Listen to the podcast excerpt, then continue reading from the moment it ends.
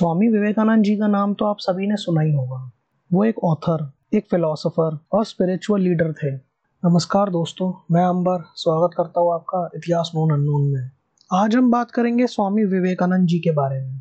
इन्होंने हिंदू धर्म को दूर देशों तक पहुँचाया था। इनका जन्मदिन नेशनल यूथ डे इस नाम से मनाया जाता है।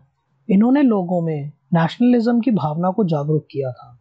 इनका जन्म कोलकाता के एक रईस बंगाली परिवार में हुआ था। जन्म के समय इनका नाम नरेंद्र नाथ दत्त था। 1886 में जब वो हिंदू मॉन्क बने थे, तब उन्होंने अपना नाम बदलकर विवेकानंद रख लिया था।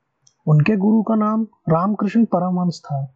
हिंदू धर्म को लेकर उनकी सीख दो बातों पर टिकी थी।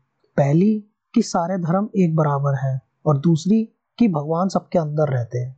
1893 शिकागो में वर्ल्ड पार्लियामेंट ऑफ़ रिलीजियंस के दौरान उन्होंने अपना ये मैसेज भी दिया था जिसके लिए उन्हें कई तारीफें भी मिली थी। जल्द ही वो हिंदुज़म को लेकर दुनिया भर में बतौर टीचर मशहूर हो गए थे। दुनिया भर में उनके लेक्चर्स होते थे। उन्होंने लोगों को योगा और मेडिटेशन सिखाया था। उनका मानना था कि इसके ज़रिए वो भगवान से जुड़ सकते हैं।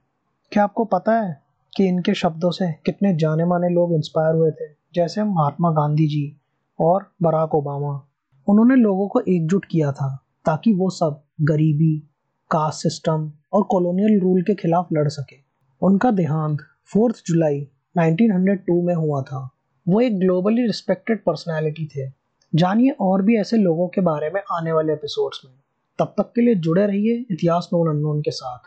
ये पॉडकास्ट आप मराठी में भी सुन सकते हैं। इतिहास नोन अननोन मराठी।